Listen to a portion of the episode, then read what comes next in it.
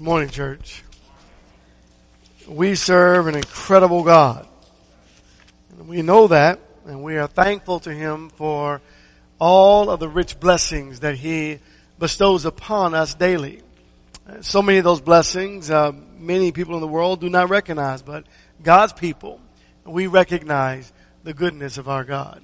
We're glad that you're here this morning, both members and visitors alike. We thank God for your attendance. For those who are online, we thank God for you being with us today.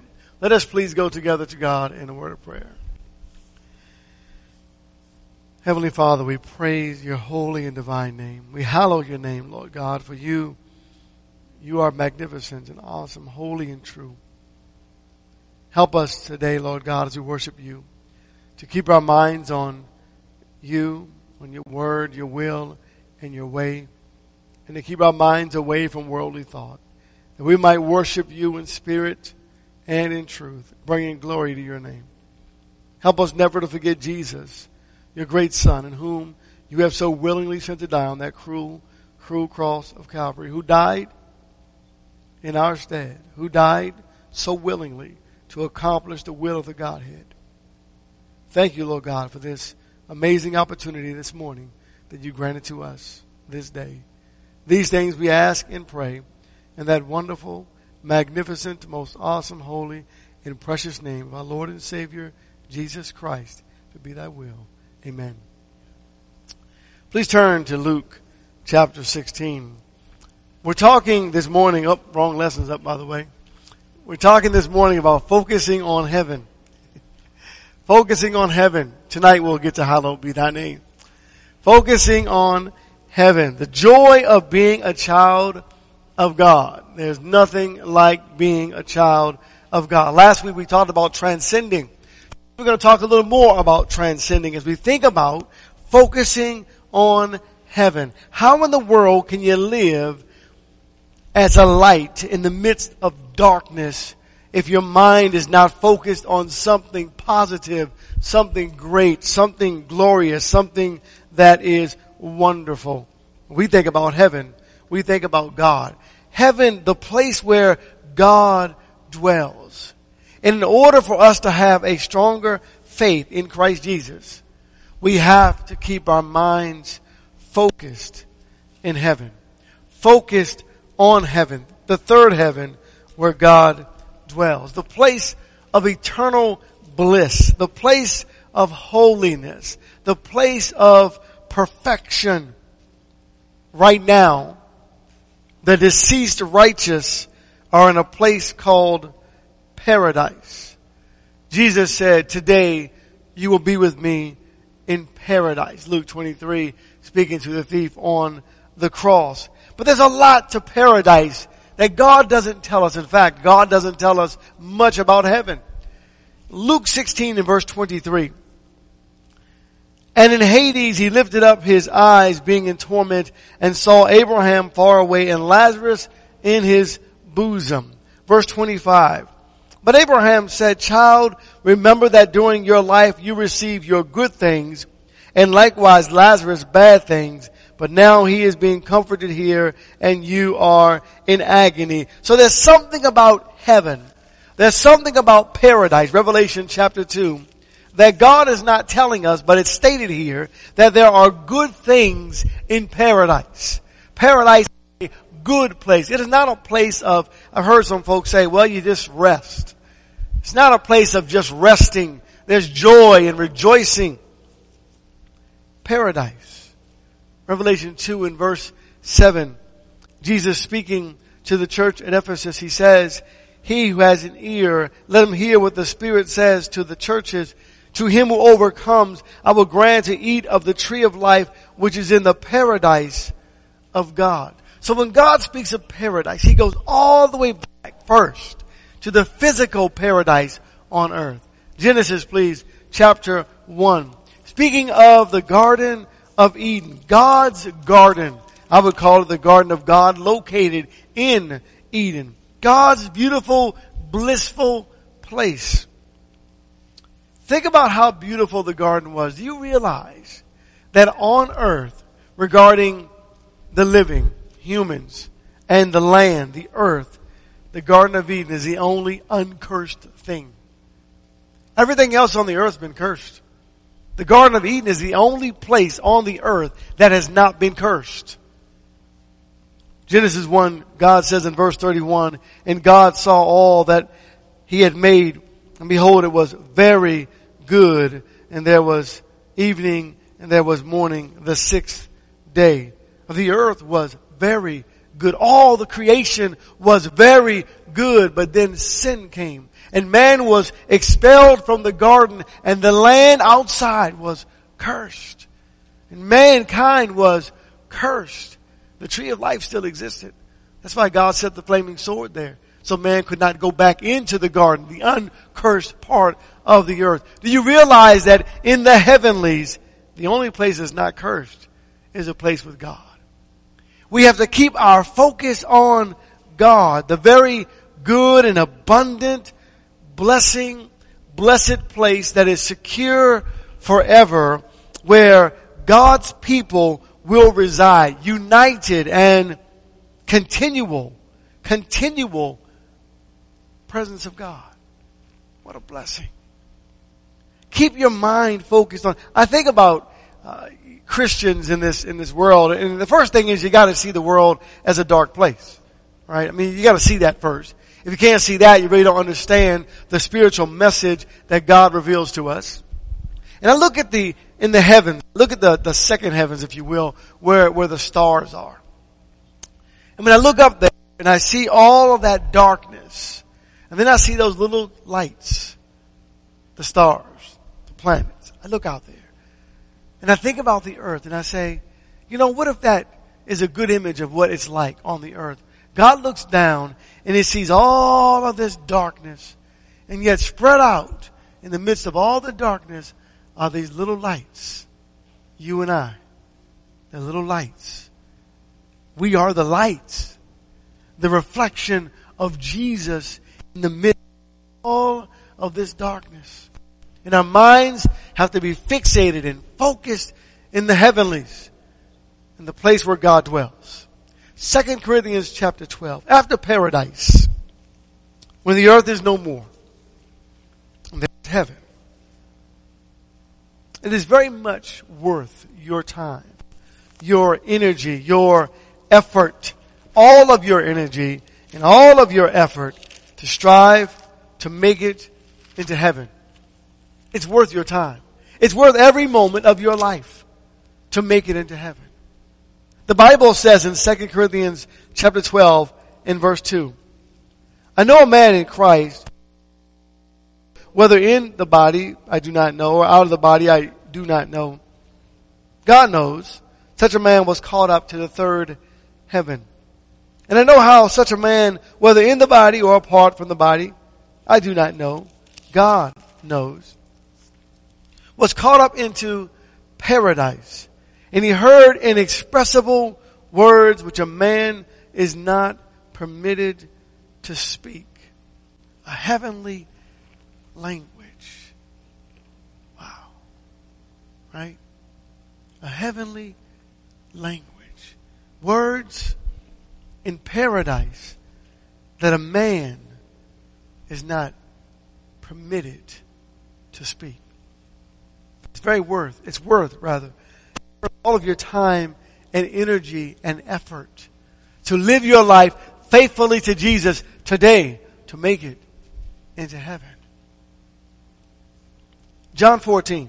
There's something special about heaven that we're not told.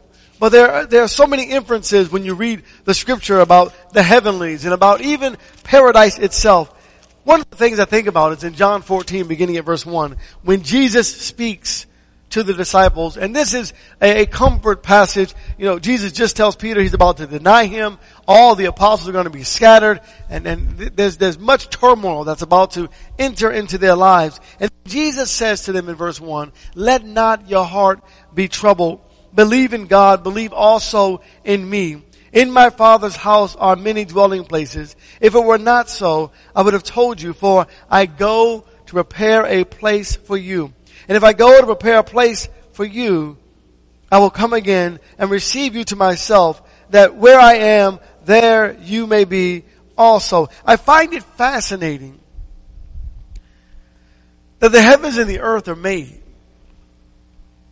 But in Genesis, I mean, John 14, Jesus, after living on the earth and then ultimately becoming the perfect sacrifice and living as the perfect sacrifice, while living on the earth, Jesus says, I've got something else I need to do.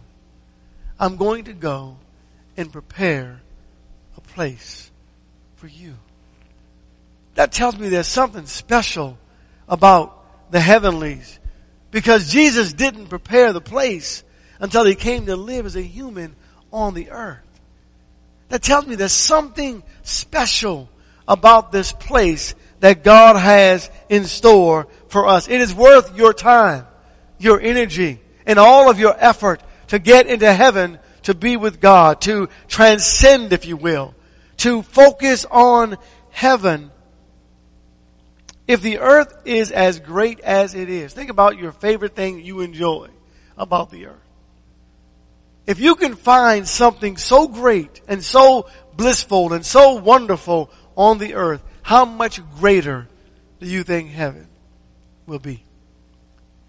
When I think about God and heaven, I think about the uniqueness of our Lord. As you live on the earth in this dark, cruel world, and you focus on heaven, you begin to understand what Jesus means when he says that I give a peace, but not like the world gives.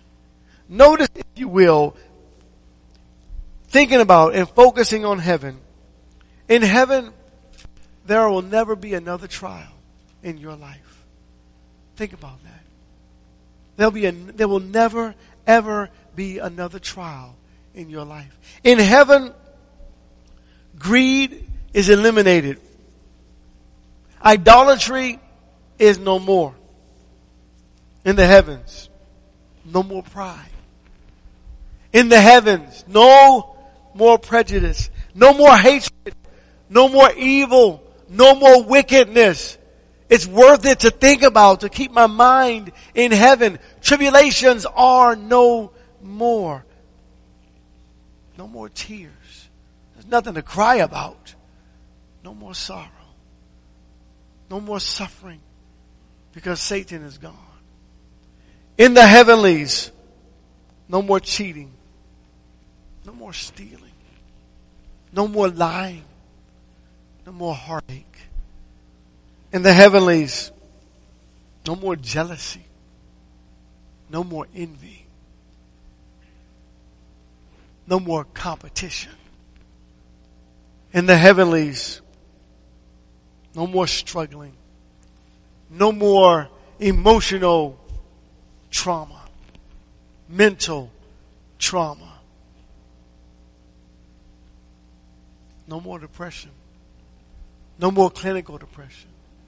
No more mental illness. No more mental depravity.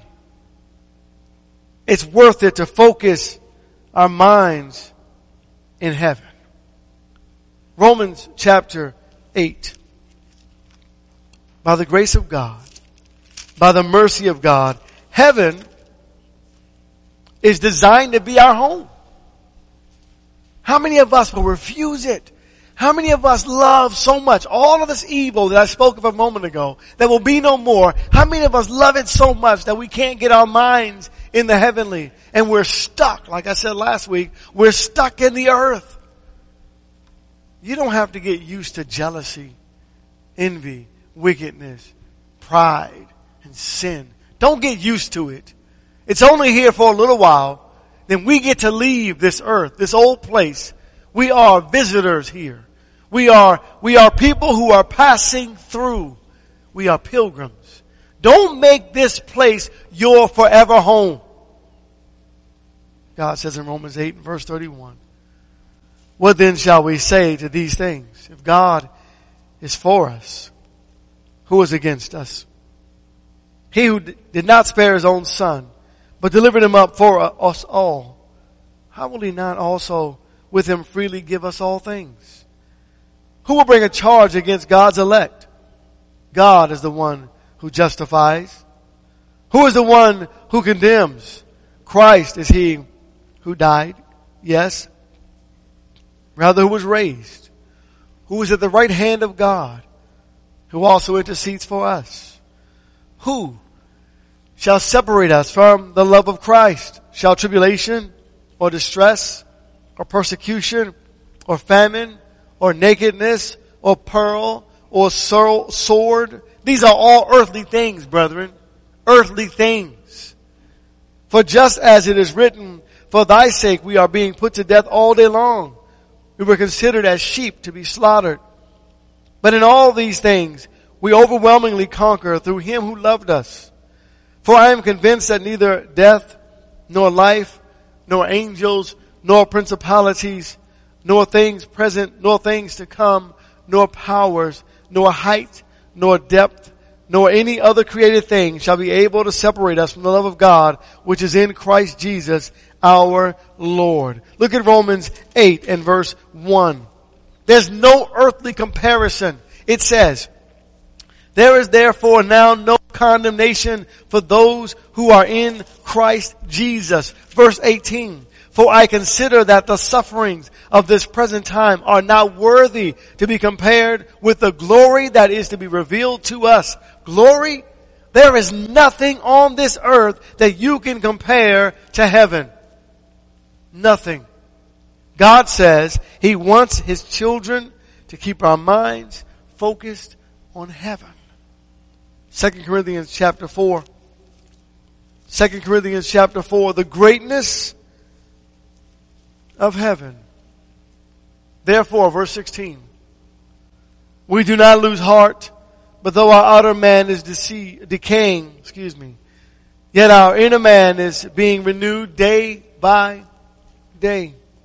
For momentary light afflictions is producing for us an eternal weight of glory far beyond all comparison. While we look not at the things which are seen, but at the things which are not seen. For the things which are seen are temporal, but the things which are not seen are eternal. The heavenlies. Keep your mind focused on heaven. Turn to Matthew chapter 19. How will we live faithfully to Jesus? How can we live honorably for Jesus? You've got to keep your mind in heaven while your body remains on the earth. Transcend. Jesus says this. Truly, truly, I say to you, it is hard for a rich man to enter into the kingdom of heaven. And again, I say to you, it is easier for a camel to go through the eye of a needle than for a rich man to enter into the kingdom of God. And when the disciples heard this, they were very astonished and said, then who can be saved? And looking upon them, Jesus said to them, with men this is impossible, but with God all things are possible. It amazes me to hear the arrogance of people in the world today who believe that they can work their way into heaven. Jesus said, with men, it's impossible. But we live by faith. We work the works of Jesus and we allow God to reconcile us. If you haven't been baptized into Christ Jesus, you're trying to work your way into heaven. That old man has to die and be resurrected. There's absolutely no way that you can save yourself. We need God. We need the mercies of our Heavenly Father and our great God Jesus to save us and remove us from this land. And sometimes we get excited we get excited about the works that we're doing on the earth and we start praising the wrong things. And God said that's not what we're supposed to do. Please turn to Luke chapter 10. Jesus has given us peace in a chaotic and a confusing world. The children of God have to learn one thing. We have to learn to want nothing from this world. How are we going to do that? How are we going to get to that point where we want nothing from this world? You don't really start thinking about that until you're on your deathbed. You know, but while on the earth, it just seems like we just, we just, you know, we just keep going and going and going and going and going and we, we need more and more and we got to do this and do that and, and we forget to stop throughout our day and focus on the reason I'm living for Jesus. And the reason I'm doing what I'm doing is to make it to the heavenlies, to be with God forever and ever. And we get, we get focused or become focused and we, we get so stuck on the earth and we forget. We forget the psalmist who said, the Lord is my shepherd, I, I shall not want. If God is our shepherd, then what, what more do we want? And the answer is all. we want it all. We're just stuck. We're just stuck. Brethren, we have to, we have to transform our minds from, from this world to the, the heavenlies. Look at what Jesus said. Luke 10, verse 17. And the 70 returned with joy, saying, Lord, even the demons are subject to us in your name. And he said to them, I was watching Satan fall from heaven like lightning. Behold, I have given you authority to tread upon serpents and scorpions and upon or over all the power of the enemy and nothing shall injure you. Nevertheless, do not rejoice in this, that the spirits are subject to you, but rejoice that your names are recorded in heaven. You see, don't, don't get the cart before the horse. Don't, don't find so much joy in authority on this earth or power or fame or whatever it may be. Rejoice, children of God, in the fact that our names are written, recorded in heaven. Turn to Psalm 84, please. It's, it's keeping our minds in the right place. Keeping our focus in the right place. A relationship with God should be enough. It should be all that we ever need while living on this earth and transitioning into our heavenly place. What did the psalmist say in 84.10? The psalmist said, For a day in thy courts is better than a thousand outside. I would rather stand at the threshold of the house of my God than to dwell in the tents of wickedness. To be with God is enough. Right?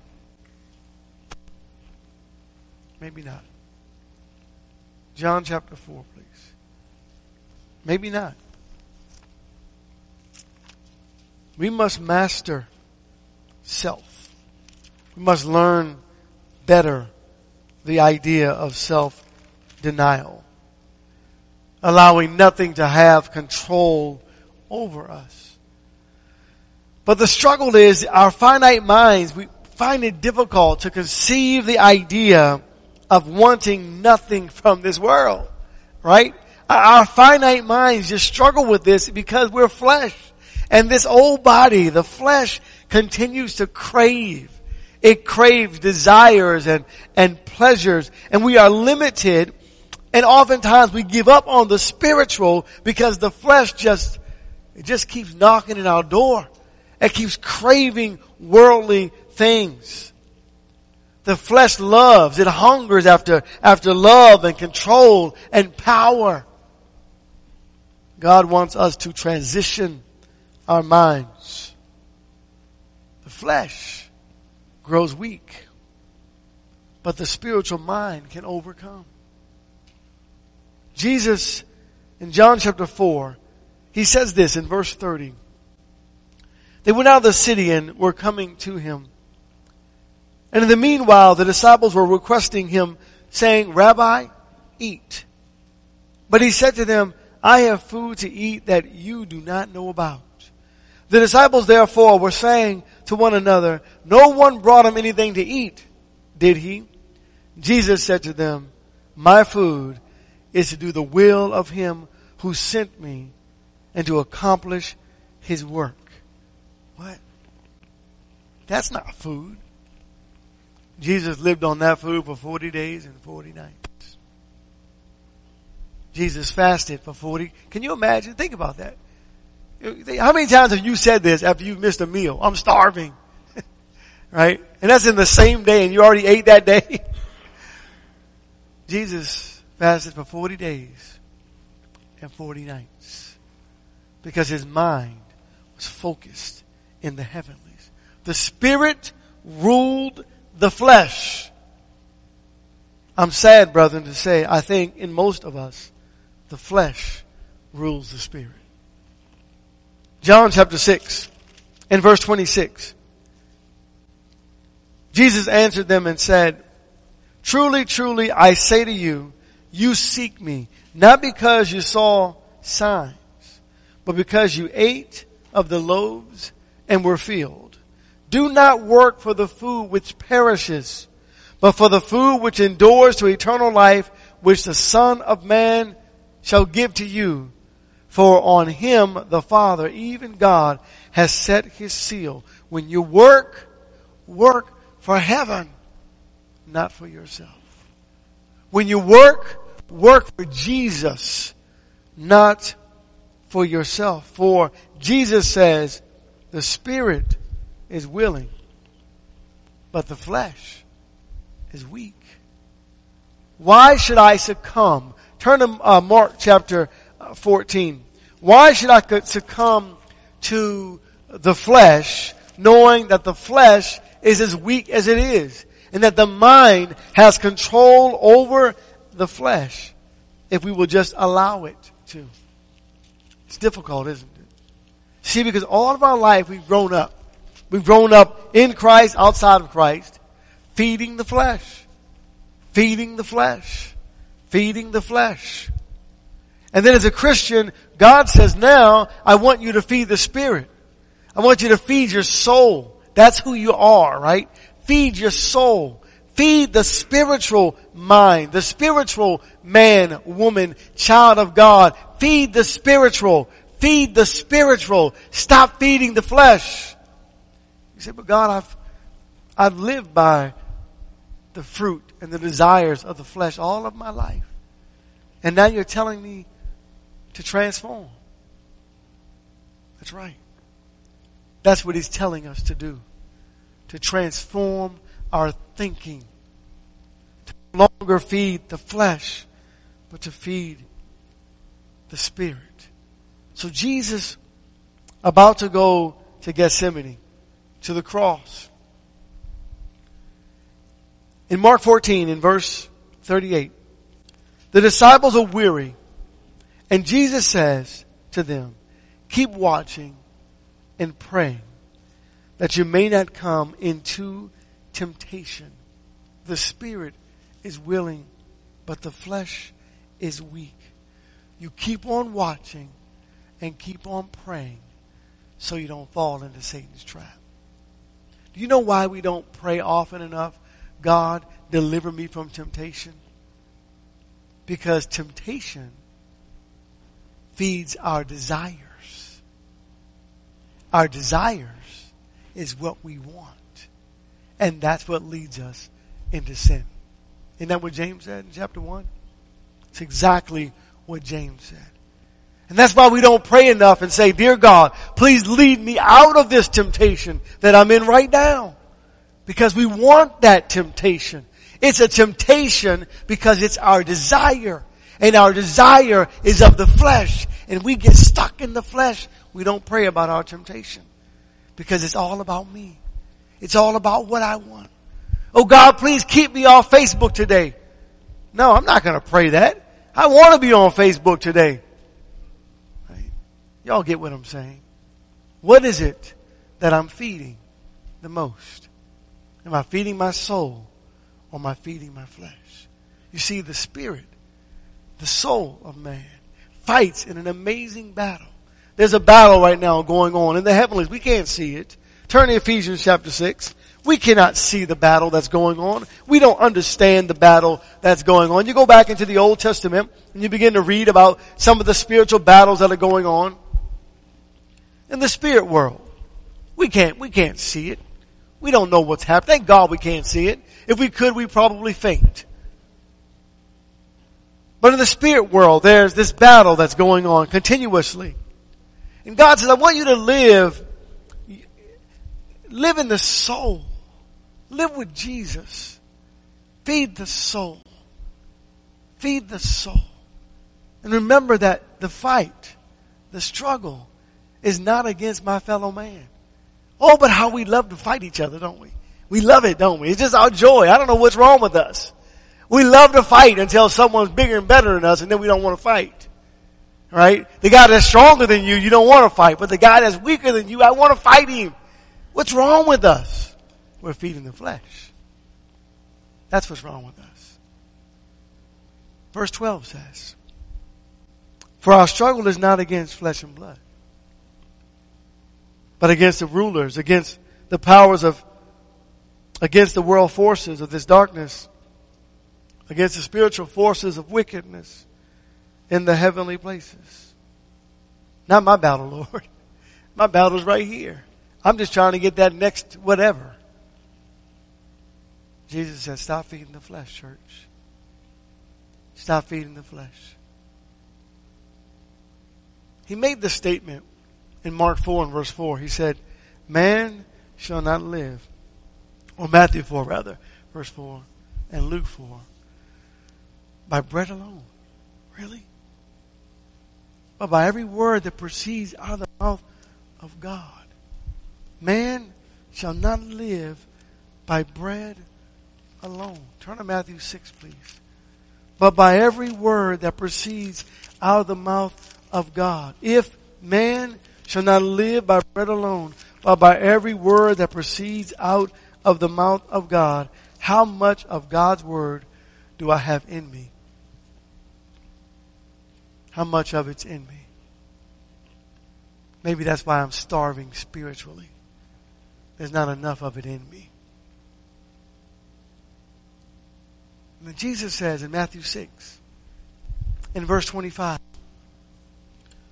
For this reason I say to you, do not be anxious for your life as to what you shall eat or what you shall drink not for your body as to what you shall put on. Is not life more than food and the body more than clothing? I don't know. What do you think, church? Or am I just stuck in the material? I'm not able because I'm not willing to feed the soul. Let's go to Genesis 4 and then another scripture and we'll close. Genesis 4, beginning at verse 4, Cain and Abel. I want to, I want to grab just a thought from this tragic moment.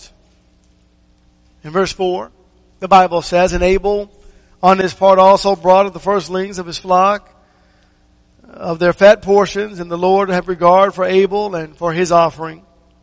But for Cain and for his offering, he had no regard.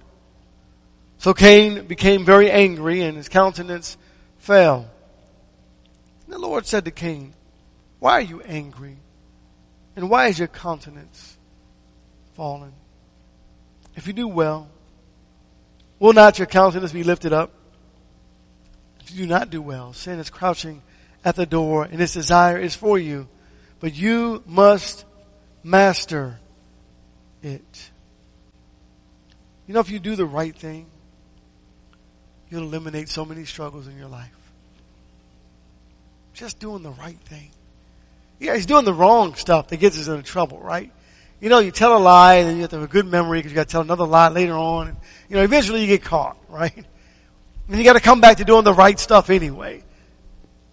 If you do the right thing, God says, if, if you do what's well, speaking to Cain, if you do the right thing, you, you eliminate so many heartaches in your life. If you just focus on doing the right thing. You know what James says? James says, to him who knows the right thing to do and does it not, to him it is sin. So do the right thing. You see, you'll eliminate so many struggles in your life if you just do the right thing.